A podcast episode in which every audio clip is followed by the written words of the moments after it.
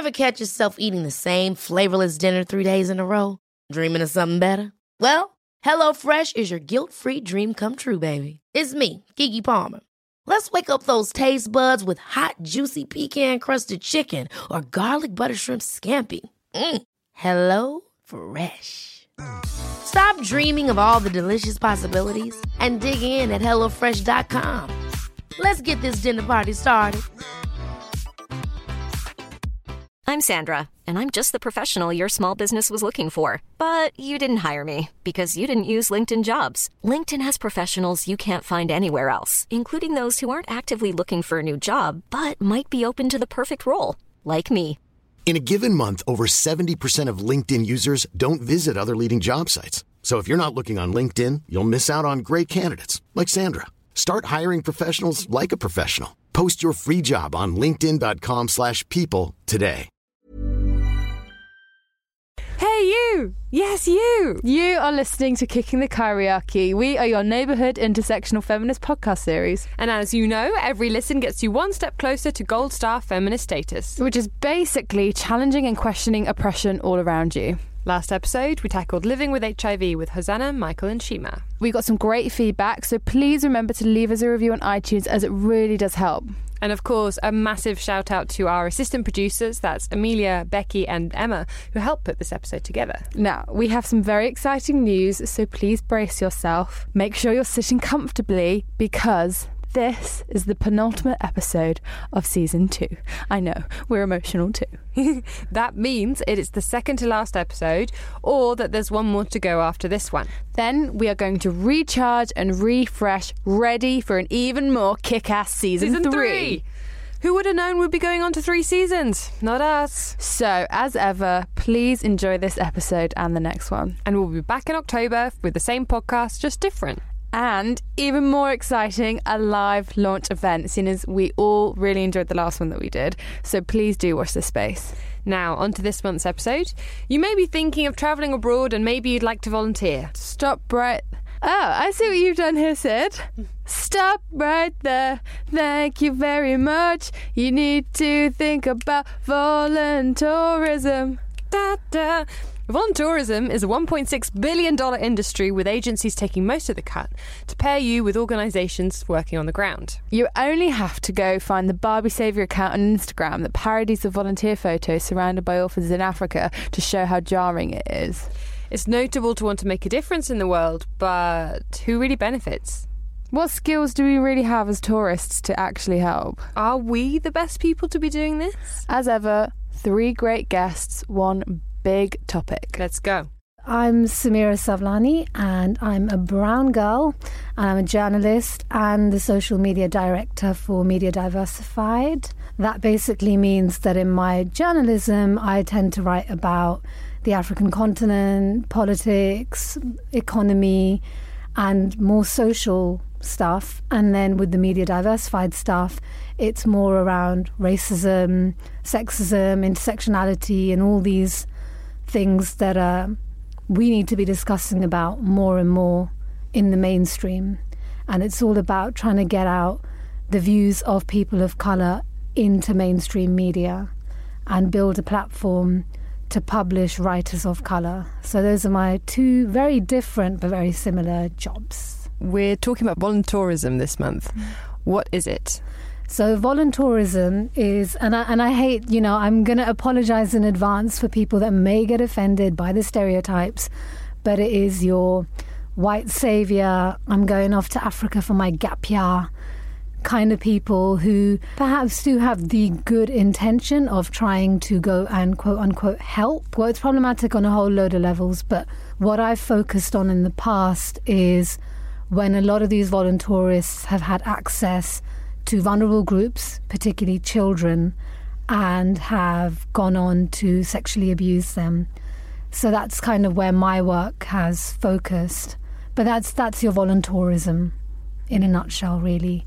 All those people who this summer, in the next few months, are going to go off to Africa and Asia to work with communities and villages, trying to build buildings that they have no idea how to build, they're not qualified for, but they have the privilege of being from overseas and people hate it, but being white, like that gets you in. Right. And so I know that a lot of white people go and work with children, but I was ne- I've never been aware of the fact that there's maybe quite like a cloud of abuse surrounding it. Mm-hmm. So can you firstly tell us about why you became interested in that or how you found out about that? Well, I went off to Uganda. I got an internship there and then I was working on a refugee camp and I was there during Christmas. One weekend, three Canadian white people turned up to volunteer and I noticed that one of them, her university had sent her there for a year as part of her course, and she came over to me and she said, You know, I've noticed that you mix with all the locals. I don't understand why. Like, I can work with them, but I need my expat love. And I was so taken aback by that because what I noticed was the locals weren't good enough for her to mix with, but she took photos upon photos upon photos with kids on the refugee camp you know, putting up that whole on Facebook, that whole Angelina Jolie, Princess Diana hybrid kind of images. And first of all, I was horrified at her and her attitude and, and the racism. They're not good enough to interact with, but they're good enough to make you look good as a humanitarian. What bothered me more was that if here in London we saw a group of school kids playing in the playground, playing on the street, would any of us go up to them and take selfies with them and put them up on Facebook without permission? Would you go to, I don't know, kids being fostered are in the system? Would you go to a home and take pictures with these children just because they don't have parents or carers and be able to put it up on social media with no consequences whatsoever? Yet out there it was okay. So that observation of mine was where I was like, wow, you know, this is real. This is something that we need to talk about because it means all lives aren't equal. And then a few years later, I heard about a case about an American guy, Matthew Durham, and he was volunteering in an orphanage in Nairobi. And he'd been accused of sexually abusing kids. And then that led me to two other similar cases uh, of two British men who'd dabbled in the same thing in East Africa. And one of them was a pilot with British Airways, so that had opened doors for him to be able to go work with vulnerable people. And I was just, you know, heartbroken at what these children have gone through because there is no protection mechanism for them just because they are orphans or vulnerable, even if not, you know, you can still. I was in Kenya a couple of months ago and I can still be in the car or walk down the street and see white people taking pictures with just kids playing on the street. They're not street kids, they're not vulnerable, they're just children having fun with their friends. And I find that so problematic. And the problematic part for me is white people who are out there on the volunteerism circuit. And I'm also aware that there are a lot of people of colour who are on that circuit feel that it's okay to do this. You know, the whole humanitarians of Tinder, let's pull that way, that they feel that it's okay. And, and I just wonder why. So that's where it all began. And it was those cases about the sexual abuse which I wrote about where I really focused in on how problematic this really is. I wonder how the children view the white people? Do we have any understanding of how the white people are portrayed? So my limited experience, um, I just remember, is being in Uganda and a friend there who who was Ugandan, her daughter saying to her, "Oh, I love white people. I love white people," and her saying, "Why?" And she said, "Because they give me food. They give me biscuits." And so I think, you know, maybe there is a little bit of the portrayal of they are above, they are saviors, they are foreigners, and maybe there's just no understanding on the part of the children that actually you say no when a stranger wants to take photos with you. I'm not putting the onus completely on the volunteerists, but at the same time, mm. I think to myself, well, we're the ones responsible for the kids. They may not know any better, but we should. Why do you think it's become so popular? I'm assuming probably in the last 20 years, this volunteerism. I think it's the image. If we go back to colonialism and and the whole white savior, you know, it, there's a big link to make. Some people would disagree, but this thing of like we need to go and teach these people how to be and how to live, and there is something about look at me, I've gone off to Africa and I'm hugging brown babies. There is something in many of us that think that this will be something attractive. I also believe that there is a, call it subconscious or not, belief that these children are not at our level, or these communities out on the African continent are not at our level. So it's on us to go and look after and reform and quote unquote help. I think that that's what's really played into it, that we just think is attractive. That, oh, look, I've gone off and helped out these babies. There is a thing where people put it on their Tinder profiles. Humanitarians of Tinder. Yeah. Very sexy, very sexy. And, you know, on that also, you want to be like, so why can't you just volunteer here? Go take a holiday, if you want to go out to Africa or Asia or whatever, if you're that keen on it, but then volunteer, you know, there are organizations here that could do with volunteers. They really, really could. So, what is it about wanting to go out there and do it? Do you think that the people that go and do it are bad people? I don't think there's a question of good or bad, but I think what needs to be questioned is their perception around race, class, and do they see themselves as being better? For me, that's where really the question lies. Rather than are they good or bad, it's just not an industry I'm, i particularly agree with. I, I really, especially in terms of the qualifications, for me, that is a big one. Um, we published a piece recently on Media Diversified, and what the lady wrote was when, say, African country nationals come to the UK, the way they get questioned at the airport, if it was flipped the other way round and the immigration officials in African countries ask the same of British, European tourists or whatever, what would those questions be like? And one of them is so you've come to build buildings. Do you have the qualifications to build buildings? And do they? And so I, I almost feel like, okay, if you've got the qualifications and you have been vetted and you want to go out there and work, I mean, I hold my hands up. Maybe problematic in some ways, may not be, but to just get on a plane and be able to go and do this and then take advantage, and I do believe it's taking advantage by taking pictures of these kids and splashing it all over social media, I find that very problematic and I've been criticised for my views. I have. I've had people say to me, "You're taking it to the extreme. What's the problem?" A lot of these, you know, organisations that do take on volunteers actually need the help. Maybe, but I guess you know, maybe I've seen the more ugly side of it. I think it's really interesting how every a lot of the things we talk about it, it always leads back to colonialism in some way. Are you able to expand a little bit more on that? You know, kind of the role of white privilege, the role of white European people being the white savior?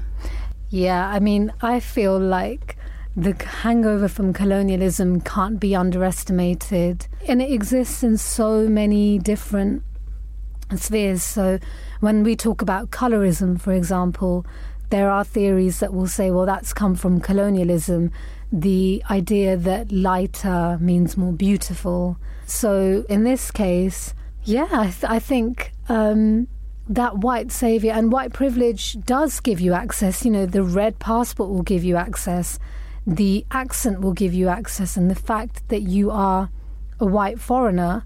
You know, I have sat in restaurants in Nairobi, in Kampala, in Freetown. I've sat there and I've seen white people get served before the locals that have been sat there f- for ages before. I have stood in a bank queue in Kampala and I've been in the middle of the queue. There have been three black Africans in front of me, and a white person has walked in and he's been served first. it's there, it's very heavy. And I also feel that from the perspective of your voluntourists, I think it is something they've inherited from the whole colonialism thing that they can go out and help because these are backward countries. And there's nothing wrong with wanting to help, but you can help here. And if you're going out there to help, look at whether you're qualified to help, look at what you can bring to it, and respect the people and your surroundings. Mm. You mentioned that you've done some volunteering and also that, that you're a brown girl. I wonder what it's like to be volunteering and to be a person of colour doing so. Well, mine was not a volunteering thing, yeah. it was internship. But as a woman of colour, it's been exhausting doing that. You know, in the whole humanitarian aid field, being a brown person, and as a journalist as well, it's really difficult because you are not your white foreign journalists, So your white foreign journalists will not take you as one of theirs. You're not a local journalist, so you don't fit into that. And you're just stuck there in the middle. And that's how I feel most days. I wake up most days and I'm like, wow, you know, I don't want to be freelance anymore. I want to go full time into journalism. But it's not happening. And you can't help but think, well, it's part of this because I'm a brown girl. And in in terms of being out there in Uganda was where I did more of my work. You don't get the same treatment as your fellow white volunteers on the refugee camp, for example. I did not get the kind of treatment that they got. I didn't. I was not treated that way. I think they didn't really know where to place me. And I think, in terms of when you mentioned class, most of the voluntourists that I've come across do have the money to be able to go out there. And I don't think that that can be put aside either because it makes you wonder that if you come from that much money, how much of an understanding do you really have on what the needs of people out there are? And I'm not saying that you have to have struggled to understand other people's struggles, but it kind of feels like, oh, I can buy myself the ability to go out and feel good about myself by helping. I've not met many gap year people who don't have access to money, not many at all. And I have met a few non white people going out. An Indian girl who actually went and taught English in India, but again, she was qualified to go and do it. It's a really murky subject and it's a controversial one because a lot of people don't like to hear views like mine, for example, they don't. And I can understand why. I really can, because in essence, a lot of people are like, I just want to go and help. Mm. And some of these places could do with the help. But bringing it back to are you qualified? And over here, when you want to work, they have to do the CRB check, right? There's a lot of places that will send out volunteers, or Matthew Durham, for example, came through a church program. That's how he ended up in Nairobi. They don't do vetting. They don't. And why are we okay with exposing kids there to people that have not had these checks, but we aren't over here?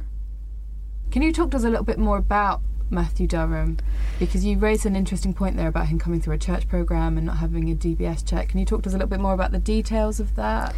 Okay, so vaguely, he was um, he's from America and he was at an orphanage in Nairobi and he ended up being accused of abusing kids. And if I remember right, he said that it was when he'd read his Bible that the voices were telling him to do it and that he then had a lot of self hate over it. It was very, very messy. And interesting how the media would often refer to him as a teenager because that tries to soften the blow a bit, right?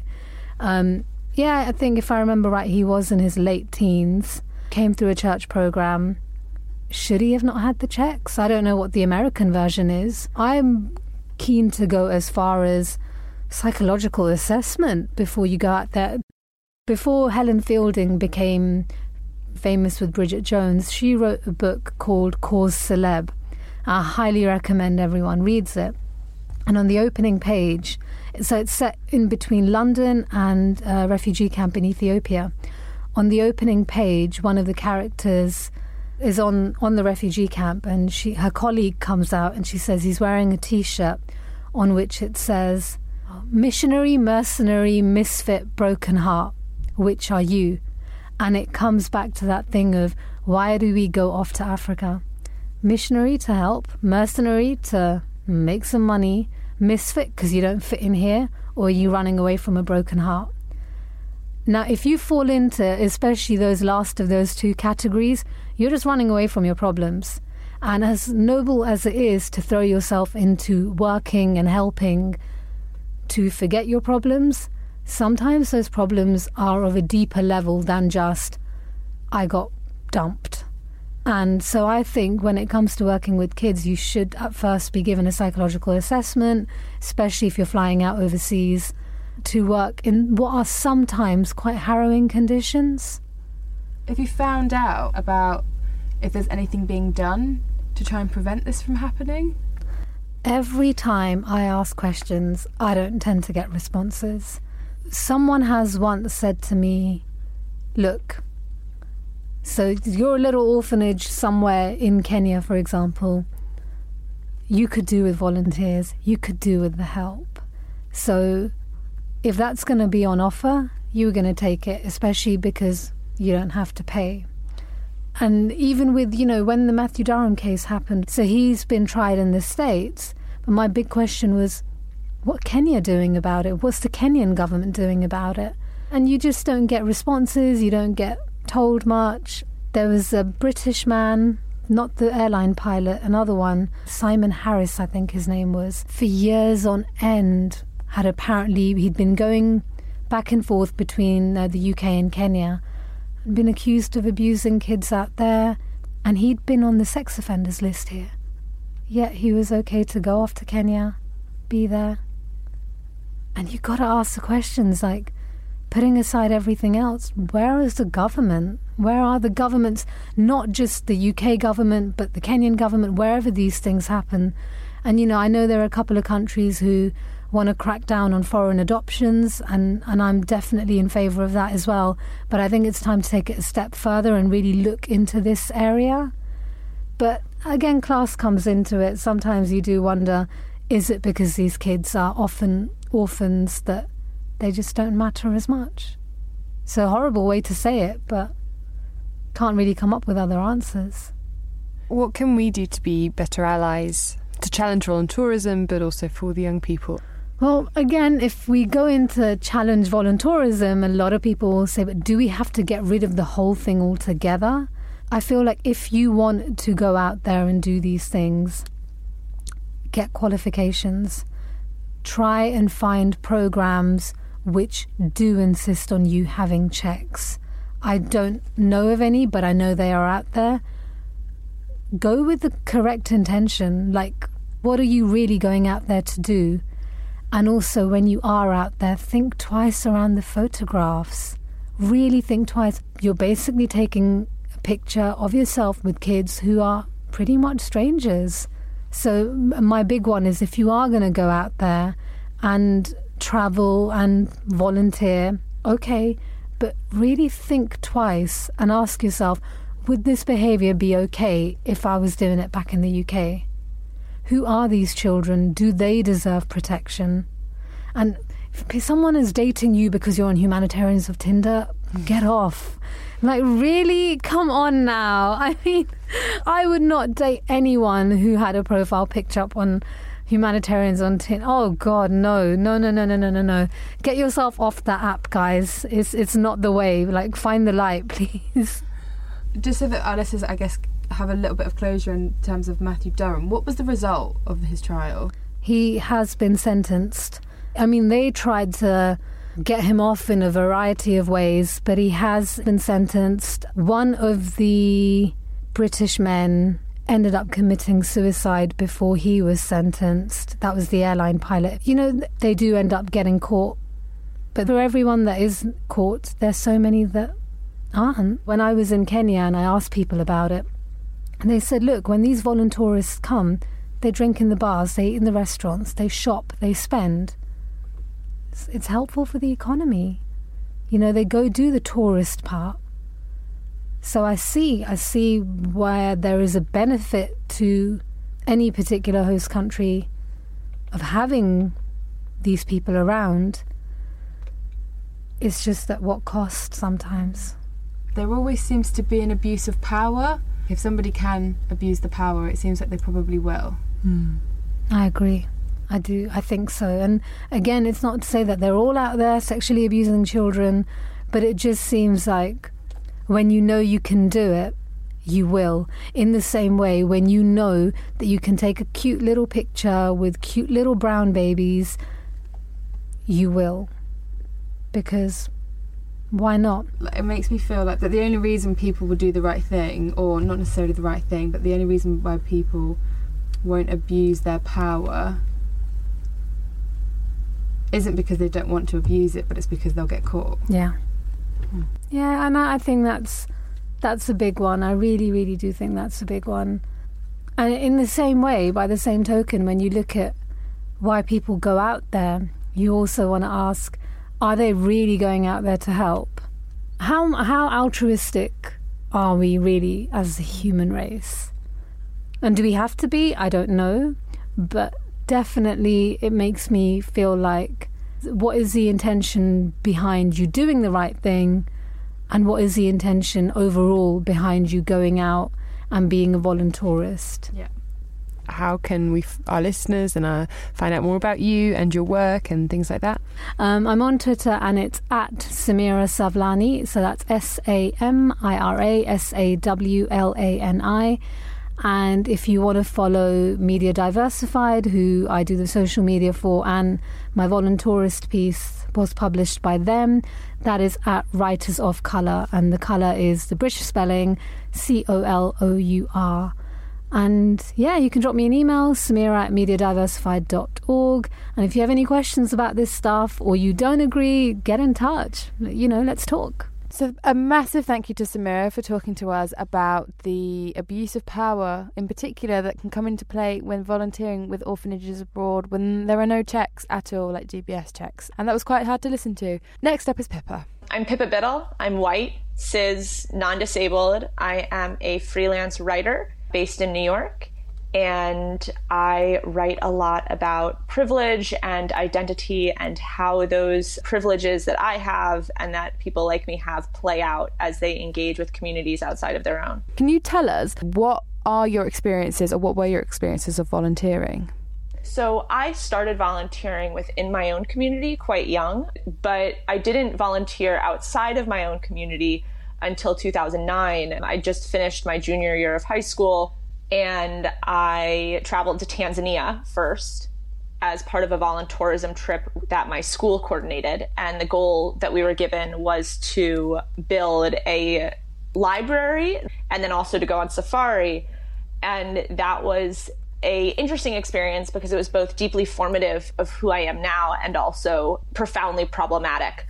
And that creates a very interesting tension when something that builds you into who you are is also destructive of a place that you thought you were helping. And that same summer, I also started working in the Dominican Republic in a similarly voluntaristic capacity, but a very different type of program where I was working at a summer camp for HIV positive children that is run out of a clinic in the DR that is staffed by Dominicans. The head of the camp is Dominican, which showed me sort of a different angle of what volunteerism can look like outside of the group trip Invada orphanage setting, rather in a more immersive educational environment. And that camp I was involved with for a number of years and I'm still a donor to now. Now, did you realize, like at the time, for example, like when you were at school, when you were going on that trip, did you realize it as volunteerism at the time? I didn't know the word voluntourism existed until 2014, and I thought that I invented it. Mm-hmm. So I wrote this article, an essay called The Problem with Little White Girls Why I Stopped Being a Voluntourist. And I was trying to come up with a title for it. And I was like, oh, volunteer, tourist. It's the perfect portmanteau. And sort of Googled to confirm that I was in fact the inventor and realized that I was in no way the inventor. And it was a term that had been used for quite a long time. I'm sure that I'd seen it before because the reality of language is that there's many terms that we interact with on a daily basis that we just don't register until they become immediately um, necessary for our experience. And for me, that word became very, very necessary because it gave me the vocabulary I needed to process things that I'd done, um, which really sort of opened the gates to, to talking about it and being engaged in the space. Hmm. So this was something that you were aware of, that you were reflecting back on your experiences, and at what point did you realise that these kind of trips were kind of voluntouristic? I guess. Yeah, I think that even when I didn't have the vocabulary word voluntourism, I knew pretty quickly what I was doing. And I knew that me being a tourist was the primary function I was playing. Anytime you travel somewhere outside of your own community, you're a tourist. I traveled a lot. Before I volunteered, I was very lucky that my parents prioritized travel for us, and that was a choice they could make. It wasn't novel for me to go somewhere new um, what was novel was this concept that I was supposed to be helping in a physical way when I was there. And I think that that was really what I found slightly baffling was the realization that the thing I was supposed to do while I was there was something I was totally unqualified for, but I would still get pat on the back for doing it because I had this sort of overarching volunteer label. Um, and I think that that's something I realized quite quickly, but I just didn't know how to talk about. Can you tell us a little bit about what uh, you were doing in the first place you volunteered in? And um, yeah, how do you know that now that is voluntourism? Yeah, absolutely. So, I mean, what happened was that we went over, it was a group of women. I went to an all girls school and a couple trustees and a couple educators and went to an orphanage that was for older girls in Tanzania that was also a accredited school and the idea was that we would build a building there for books was what we were told at the time was that they needed a library in order to get a higher level of accreditation so that they could offer better classes and services to their students. And none of us had any training in construction, especially not uh, construction that involved bricklaying. And we also arrived with duffel bags full of calculators and hair ties. And it really was a bit of a farce from the get go because you realize that you're there to do physical labor you don't know how to do. You've brought hair ties to an orphanage where in Tanzania, um, women under university level in school have to keep their heads shaved. We brought calculators, but they're actually not allowed to use calculators. And so, sort of every single point, we've done something one size fits all seems like a good idea for clothes until you try them on. Same goes for healthcare. That's why United Healthcare offers flexible, budget friendly coverage for medical, vision, dental, and more. Learn more at uhc.com. Many of us have those stubborn pounds that seem impossible to lose, no matter how good we eat or how hard we work out. My solution is PlushCare PlushCare is a leading telehealth provider with doctors who are there for you day and night to partner with you in your weight loss journey. They can prescribe FDA-approved weight loss medications like Wegovy and Zepbound for those who qualify. Plus, they accept most insurance plans. To get started, visit plushcare.com slash weight loss. That's plushcare.com slash weight loss. Hey, it's Ryan Reynolds, and I'm here with Keith, co-star of my upcoming film, If, only in theaters May 17th. Do you want to tell people the big news?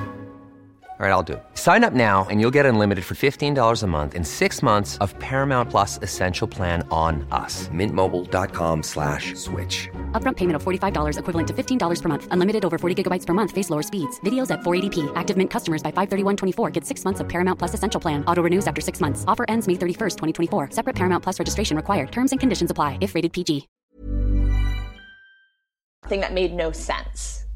Uh, but what really brought it home for me and what really became the nexus point for my analysis of voluntourism and my experiences within the space was when I realized that the workmen who were helping us on the work site were actually taking apart our work and redoing it when we weren't there so that we wouldn't know that they were doing it. And we'd been curious as to why despite us seeing them working, we were making so little progress on the structure. I mean, it took many years for it to be finished, and I don't believe it was only an, another group from my school went the next year, and I believe that other groups also worked on this project.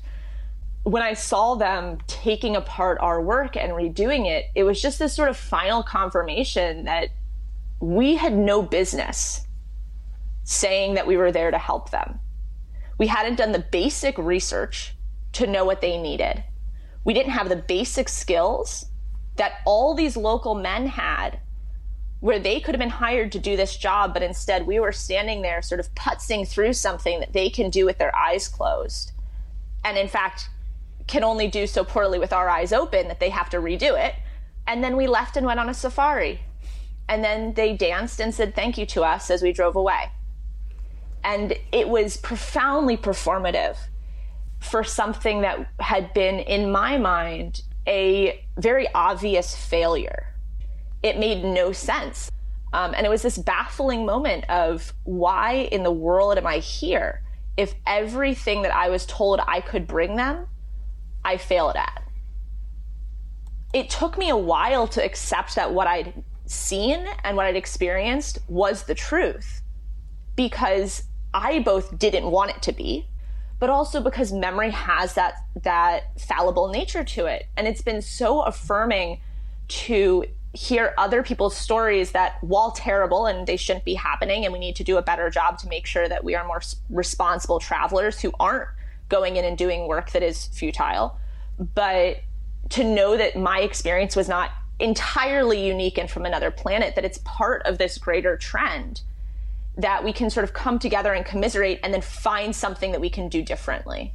Mm. It's it's difficult to have those conversations with other white people about acknowledging privilege and about holding your hands up and going, do you know what? Like that was problematic and I was probably in the wrong there. So it's refreshing talking to you and having these conversations. But how have you navigated that? Because you know, I'm assuming that you've probably travelled in like-minded circles and travelled with people who have also done very similar things and maybe had uncomfortable conversations about it. Like, how have you navigated those?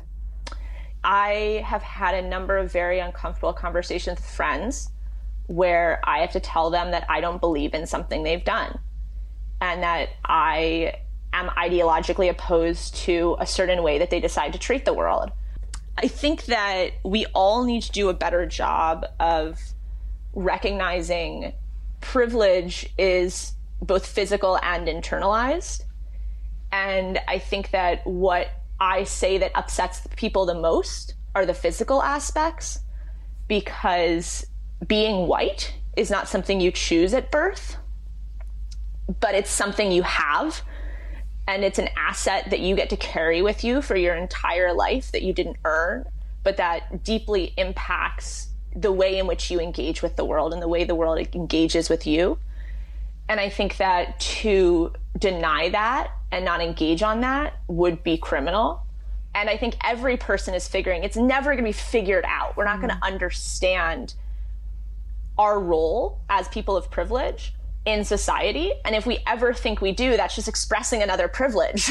Mm. And so I think the best thing that I that I can do and what I ask other people to do is to constantly ask questions and to defer to those with the experiences we want to learn from which can be uncomfortable because for example I speak at a lot of schools about my experiences with voluntourism and about how we need to better support communities by going in as tourists rather than as volunteers and there's a very fair question of who am I to be on that stage? Because shouldn't someone of color from those communities be on that stage? And that's a really good question. I don't like the term like woke hmm. because the moment you think that you're aware is when you're really screwed. And so I just I ask a lot of questions. I have a lot of really uncomfortable conversations. I tell people how I feel. I try to do it in a way that causes them to want to engage more rather than to shut down. Um, but I don't hold back when it's saying how I feel. And sometimes that means being at a dinner party where you say you write about voluntourism and someone tries to tell you about their amazing experience in Kenya. And you have to listen very quietly and nod, and then afterwards say, I disagree with everything you've done. And that's gets a lot of laughs till they realize you're serious. Yeah. So how does privilege play a role in voluntourism? So, privilege concept, like people travel abroad to help somewhere else, that's sort of inherently, quite obviously, you could think, okay, there's something about privilege in there. But if you actually break it down, first off, who can travel outside of their community? I think it's important to differentiate. Voluntourism doesn't have to be outside of your country. There are many ways to be voluntourist within your own country. Um, the United States is especially uh, malleable to that because of the diversity of regions we have. And it's so absurdly large that someone from New York City can go down to the deep south and feel like they're in a totally different world. So the ability to leave your community to travel is inherently privilege. You either have the money to do it or you can raise money from your community to help another community, which it is a privilege to live in a community where people have enough money they can give it away to you to get nothing back. When you look at the statistics from the US for who can do that, we have our census and then part of the census that a few tens of thousands of people take is a volunteering supplement. And so it's from that that we have some pretty good detailed data on who volunteers specifically abroad, so specifically out of the country. And they are well off, mobile, well educated, or will have an access to higher education. And in the US, they're overwhelmingly white. And when the majority of people taking part in an activity have check all the boxes that say this is a person who has privilege in our society, that means that the activity they're taking part in is in and of itself a expression of privilege.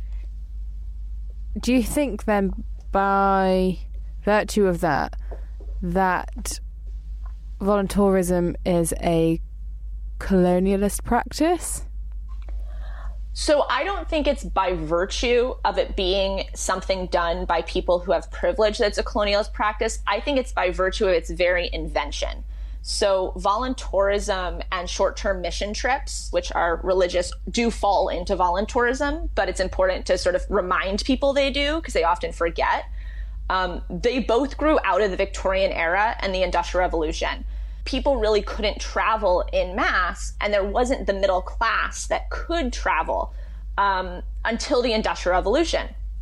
And the Victorian era came along with this uh, development of a philanthropic impulse, which was really the first time that people who were not like ennobled wanted to give back to people they didn't know. So there was philanthropy prior to the Industrial Revolution, but it was much more localized. So you gave to your own church, you gave to your own community, and there was a sense of built in reciprocity. With the Industrial Revolution and the sort of crushing into cities, there was greater anonymity, there was greater visibility of poverty, there was this increased desire to do something to alleviate it, and also an increased ability to leave your own community to see the world. And so those two things sort of crashed together and a number of really successful businessmen, uh, including Thomas Cook, which is still a very, very successful travel company, built on that and created travel opportunities that gave people the opportunity to go, for example, to Palestine and travel around and visit the holy cities, but also to visit orphanages. And so the reason they were able to do that at all was because colonialism was established in places like Palestine, India. There were European hotels, roads, foods they'd find familiar. It was accessible enough, yet still exotic. And the colonial powers fell, but the practice has continued. And it is as rooted in the notion that we have the right to go somewhere and to tell them how to live as colonialism was and as this practice was when it first started. And so I think that we really need to remember to see it as a continuation of something that began during colonialism, not as some invention that we came up with today that harks back to colonialism. Mm-hmm. I know that when we think about international work now, we have to be so careful about you know, are we going over there to tell them what to do and what we think is best, or actually are we going to go listen, help, support, if and where possible, and, and if that's our role at all? So I wanted yeah. to ask you, how has this, how has voluntourism shaped the way that you work now? Because you've still got that relationship with that organisation in the Dominican Republic. Tell us about that. One of the reasons that I'm so interested in the history is that I've been working on a book length project on voluntourism for the past four years that hopefully someday will be finished um, that really forced me to dive into the history of it. This is a subject that I never thought when I wrote that first piece would carry with me for this long. and it's directed a lot of my life in how I engage with the world and how my family engages with me too. It's it's very interesting. So I grew up traveling a lot and I never really thought about how I was traveling when I wasn't even a volunteer until I really started diving into this community. And it has drastically changed the way that I live. Um, as someone who loves to travel, I don't stay in big resorts unless I can prove that they're locally owned and have good employment practices. I don't engage in a lot of travel and tourism practices that many people would see as normal. And that's been an adventure for me. And that's really reshaped the way that I see the world and the stories I want to tell as a writer because it's shown me so much more than I was ever learning from being in a hotel. Um, I also think that the only reason I'm a writer now and that that's my profession is because I engaged in this conversation. It's because I wrote one piece that happened to resonate with people that I didn't think anyone would read when I first wrote it. I had no intention of anyone reading it. It was truly just a rant. And people read it and it opened up a lot of doors and it opened up a lot of opportunities. And I've been in documentaries and spoken at conferences and spoken at universities and have to give myself a a sort of kick in the butt every now and then to remind myself that the only reason that I have any of it, um, literally any of my career, is because I did something stupid when I was 16. And uh, if that's not privilege, I don't know what is. Because when I do something stupid at 16, it gives me a career. But I think that that's that's been really interesting. Is this conversation has shaped and directed everything I have done since that point, whether what I am doing explicitly engages with the word voluntourism or not. Um, it changes how I tell stories, how I visit places, how I communicate with people, and how I ask other people to mm. do those things as well. And specifically, your work with the Dominican Republic. I remember reading that you you decided that you shouldn't necessarily be the person there to help. It doesn't mean that you have to be there on the ground. It's more about supporting those people that are already there um, more locally. Is that right? Yeah, so I love the DR. To me, it's a country that I feel quite at home in, which is one of the reasons why I find it very wonderful. Um, there's a way to engage with a nation and with a people that is both fulfilling for you and helpful for them. And what I've learned is that my way of engaging that can be fulfilling for that me and helpful for them is to support the things that I find to be important and to pull back from the things that I don't need to be at. So the summer camp, for example, for HIV positive children still operates. Um, my mom is deeply involved as well and buys their craft supplies every year and makes sure that it happens. Um, we are not so well off as to pay for an entire summer camp, but we remain engaged and make sure that it's something that isn't lost as an asset to the community. I mean, it's been amazing to see. I remember a couple years ago, one young woman was the first young woman who'd been a camper to become a counselor. And just the power that provides to a community when these children were born with a death sentence. And now, because of where medicine has gone, they will be able to get married or choose not to get married or have children or choose not to have children. And if they choose to have children, they can have children that are HIV negative without endangering their partner. And they can live a normal life expectancy and have no one know what's in their blood. And that's that's a beautiful, beautiful thing. Um, and I it can have like I don't have to have anything to do with it. Where I can be is, for example, there's this community I love called Cabarete on the North Coast, and when I go there, making sure that the restaurants I eat at are the restaurants that are owned by locals. Um, I stay at places that are typically Airbnbs owned by locals. Um, I really try to engage in that way with the community and uh, also with supporting those local businesses so that they're able to grow and they're able to develop and they're able to compete with the international market. Mm-hmm. We have one final question, and that is how can we find out about your work? How can we support you? How can our listeners support you? The platform is yours. So, um, the best place to find out about what I'm up to is on my website. It's pippabiddle.com. Um, or I'm on Twitter and Instagram at, at Philippa Biddle. I am currently, again, working on a book length project about voluntourism, which uh, hopefully will be done at some point in the next couple years. But if anyone's interested in that, they can reach out to me. Um, if they have stories they want to share, I love to hear them. I answer every email I get. Um, other than that, I just ask people to be thoughtful when they travel, to travel uh, with a student's mind rather than a volunteer's mind, and to immerse themselves in the places they go because being able to travel if you have that opportunity is one of the greatest opportunities for understanding and for learning and for connection. But we need to do it in a way that fosters that rather than doing it in a way that destroys that and by going in and accepting that you know nothing and can offer nothing except for your ear and your wallet you're going to do a lot more good than if you go in presuming to be able to change the world that was Pippa, who had a really refreshing take on acknowledging own privilege and also problematic behaviour that we all might have taken a part in. We can learn a lot from that, I think. Next, we meet Rafia. So, my name is Rafia Zakaria, and I am an author and a columnist at Dawn, which is Pakistan's largest newspaper. I also write a column of The Baffler, which is out of New York, and you know many other many other publications. In the past, I've served as on the board of Amnesty International USA and have been involved in various activist efforts on women, South Asian women, Muslim Americans, Pakistani Americans, and Pakistanis themselves. So yeah, that's me in a nutshell. I'm amazing. Thank you so much, Rafia. We contacted you because you wrote an article called "The White Tourist's Burden."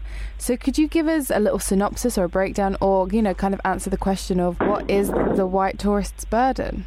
Yeah, and first of all, I want to thank you guys for doing a show on this this is the perfect time for doing it because a lot of people are planning their summer holidays or on their summer holidays. And so it's an opportune time to be talking about this issue. Voluntourism at its heart relies on this central practice of travelers, usually from the West, going to less developed countries, and then either as part of their larger vacation or as their entire vacation doing things like building schools or helping dig latrines or most problematically working in orphanages and that's kind of the the general way that people go about it. There are by now literally hundreds and hundreds of organizations that are providing this kind of service, this, these vacations that double as do-gooder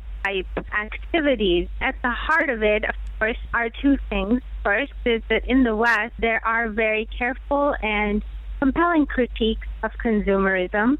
And so travel and experience is imagined as a non consumptive experience. So that's number one. And number two is as they serve as a form of virtue signaling where if I went to Haiti and built a school there, then I can post a lot of those pictures on my Instagram, and that shows me as a better person than you. The whole voluntourism structure is constructed to make the volunteer, a person usually from the West, feel good about. And so the failed voluntourism projects actually expose that. You know, in another example, you have who volunteer in Nepalese orphanages or, or orphanages in Vietnam.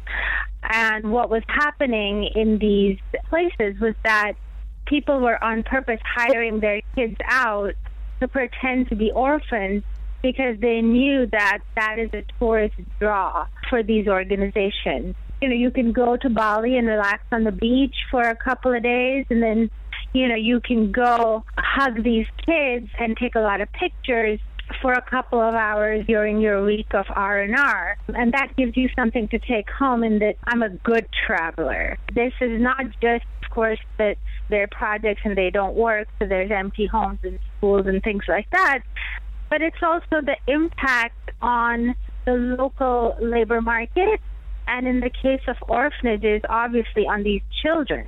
So when you take even 30 college students to Ghana and they're latrines and they're doing this very unskilled labor for free, then you're displacing local someone over there who was doing that work for money. So now you've created a problem in terms of the local labor market in that region. It's these examples, this proliferation of the idea that just because you're Western, you can go into these societies and get this instant, what I call like instant shot of virtue, uh, you know, where I'm a good person because I just went there and I did this for a few hours or a few days and I've saved the world. You mentioned that one of the most problematic things that people do is work with children and work with orphanages. Why is that so problematic? Well, I mean, it's problematic. Number one, you would never in the UK or in the United States have access to someone's children. You can't just walk into a nursery school or or a daycare and say, "I want to play with these kids and hug them." Mm-hmm. and hang out with them and be their caregiver. And also, I'd like to take pictures of them. It just wouldn't happen. But just because kids are in a center in Kathmandu, it doesn't mean that those concerns aren't there. So, in the worst case scenarios, of course, you've got situations in which people who have criminal intent are going into these orphanages. There's no background check. There's no anything. I mean, you, it, it's essentially using these children as this cute volunteerist attraction which exists and which anybody who makes a small donation can go in there and be around these kids. In some cases that have been written about, there have been instances of people being given tremendous responsibility, you know, being allowed to sleep with these children and eat with these children without literally, you know, no investigation into their backgrounds, into whether they're a pedophile or they have some other sort of criminal intent. So that's, you know, the most obvious danger. But then there are, like I said, the other dangers of you have small children who develop attachments to these caregivers, you know, who show up for a week or two weeks and take care of them, and then they disappear forever, and and that happens repeatedly. So, got a situation where you're really sort of playing fast and loose with the psychological health and the emotional health of these children, and not affording them the same care that you would uh, essentially afford a white child in the West. So that's number two. And then finally, it's just the fact that when there is this external um, kind of influx of money, it, it, it creates a market. And that's what happened in a lot of these places is that, you know, parents felt, okay, well, if I, I mean, there was a demand for orphanages.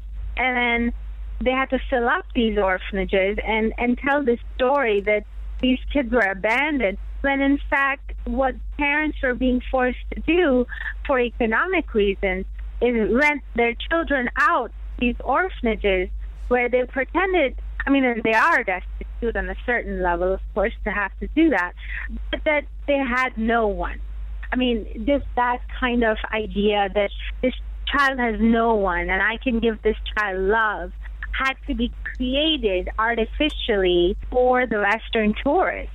Why do people travel to solve problems abroad whilst ignoring problems in their own communities? Well, I think that this do gooder, I want to change the world, I want to save the world mentality has been promoted in the West as sometimes even an antidote to capitalism. So that, yeah, I spent all my time being a stockbroker, but, and I have like a lot of money, but I'm going to go do this for a month and find myself. And that's sort of socially constructed as this selfless act. When in fact, it's not selfless and you are getting something out of it. You know, you get this sort of virtue signaling, which says, this person went and they did this, and oh my God, aren't they a saint for doing it? And the more harsh the conditions, the more boasting rights you get. What would be most useful is if you took all the money that it's going to take to take you over there and just write a check and send it to that village. It's going to be less polluting because jet fuel is like the number one pollutant that in terms of our carbon footprint. And second, you're going to give autonomy to the people you want to help to decide how that money is used. But of course, very few people are going to do that because the other side of it comes from sort of our development discourse, and that is that we know best what the world needs. And we're not going to give the poor peasant in India the right to figure out how they want to spend a certain amount of money. We want to tell them how to spend it, or rather, we want to spend it for them. It's a literal high that people get when they go and they see poverty and they endure it to some extent. Are there any wider repercussions of this? Yeah, I mean, that's an excellent question because there are tremendous wider repercussions. I mean, what people are not willing to acknowledge is that even the ability to travel is something that, you know, is, is widely only available to a Westerner. So Westerners travel to do this kind of thing voluntourism, leisure, see the world, uh, find yourself. And uh, people from the global south travel for work. But just as volunteerist opportunities are being expanded, the ability for labor from these countries to move and travel are being utterly shut down. So you have migrants drowning off the coast of Italy and stranded ships, and here in the United States, you have people dying at the southern border and children being taken. I mean, all of that is that is travel too.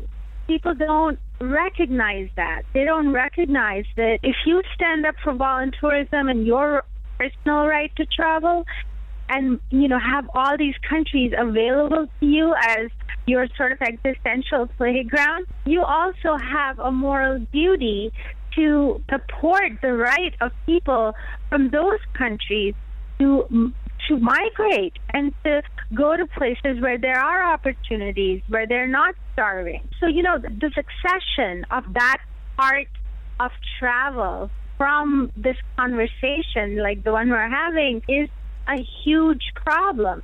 And it has tremendous repercussions. I would just say that everybody who's traveling, if you really want to do good, help admit migrants and immigrants and protect their rights and advocate for them because they too are traveling. So I think that that, that is a the biggest repercussion. The other, of course, is people need to understand that travel, just like anything else, is a consumptive experience. Even if you don't shop, which is how people narrowly construct consumption, just in the amount of jet fuel that's expended every time people, even just you know from uh, the UK, come to the US or anywhere, any any sort of long haul flight.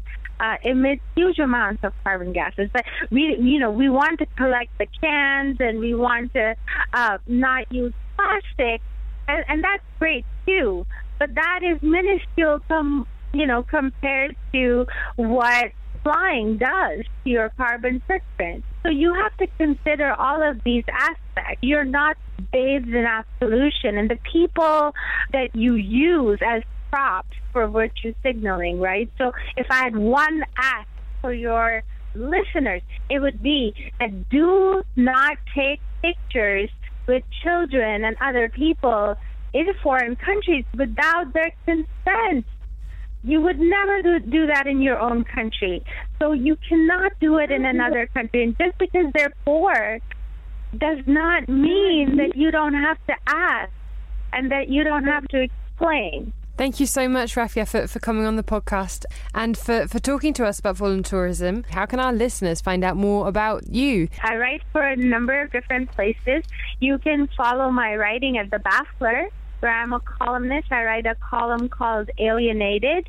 And you can also follow my writing at Dawn. My uh, column comes out every Wednesday, and I regularly in both places talk about these issues and the impact that they've had, you can follow me on Twitter at Rafia Zakaria. And that, my friends, that episode was voluntourism. As ever, please let us know what you thought. Maybe you've changed your volunteering plans because of it. Are you wrestling with your white guilt? Then good. That means that we did something here today, and all of us together with this episode. And let's start by making it right. Go volunteer, but check who you're really there to help. Are you really the best placed person to deliver that aid? How else can you help? Ask yourself, is there anything more local that you could do to help? As ever, thank you to our three guests who helped make this podcast episode possible. And our three assistant producers, Amelia, Becky, and Emma. Tell us what you thought of the episode. You can find us on Facebook, Kicking the Karaoke. You can find us on Twitter at Kick Karaoke. And online, check out kickingthekaraoke.org. Remember, this is the second to last episode. So we'll see you next month. But not the one after that. Yay! Boom! That was a high five. Just in case you couldn't hear that. Hi, I'm Daniel, founder of Pretty Litter. Did you know cats tend to hide symptoms of sickness and pain? I learned this the hard way after losing my cat, Gingy. So I created Pretty Litter, a health monitoring litter that helps detect early signs of illness by changing colors, saving you money and potentially your cat's life. Pretty Litter is veterinarian developed, and it's the easiest way to keep tabs on your fur baby's health right at home. Go to prettylitter.com and use code ACAST for 20% off your first order and a free cat toy. Terms and conditions apply. See site for details. Ever catch yourself eating the same flavorless dinner three days in a row? Dreaming of something better? Well, HelloFresh is your guilt free dream come true, baby. It's me, Keke Palmer. Let's wake up those taste buds with hot, juicy pecan crusted chicken or garlic butter shrimp scampi. Mm. Hello Fresh. Stop dreaming of all the delicious possibilities and dig in at HelloFresh.com. Let's get this dinner party started. Hey, it's Paige DeSorbo from Giggly Squad. High quality fashion without the price tag. Say hello to Quince. I'm snagging high-end essentials like cozy cashmere sweaters, sleek leather jackets, fine jewelry, and so much more. With Quince being 50 to 80% less than similar brands. And they partner with factories that prioritize safe, ethical, and responsible manufacturing. I love that. Luxury quality within reach. Go to quince.com slash style to get free shipping and 365 day returns on your next order. Quince.com slash style.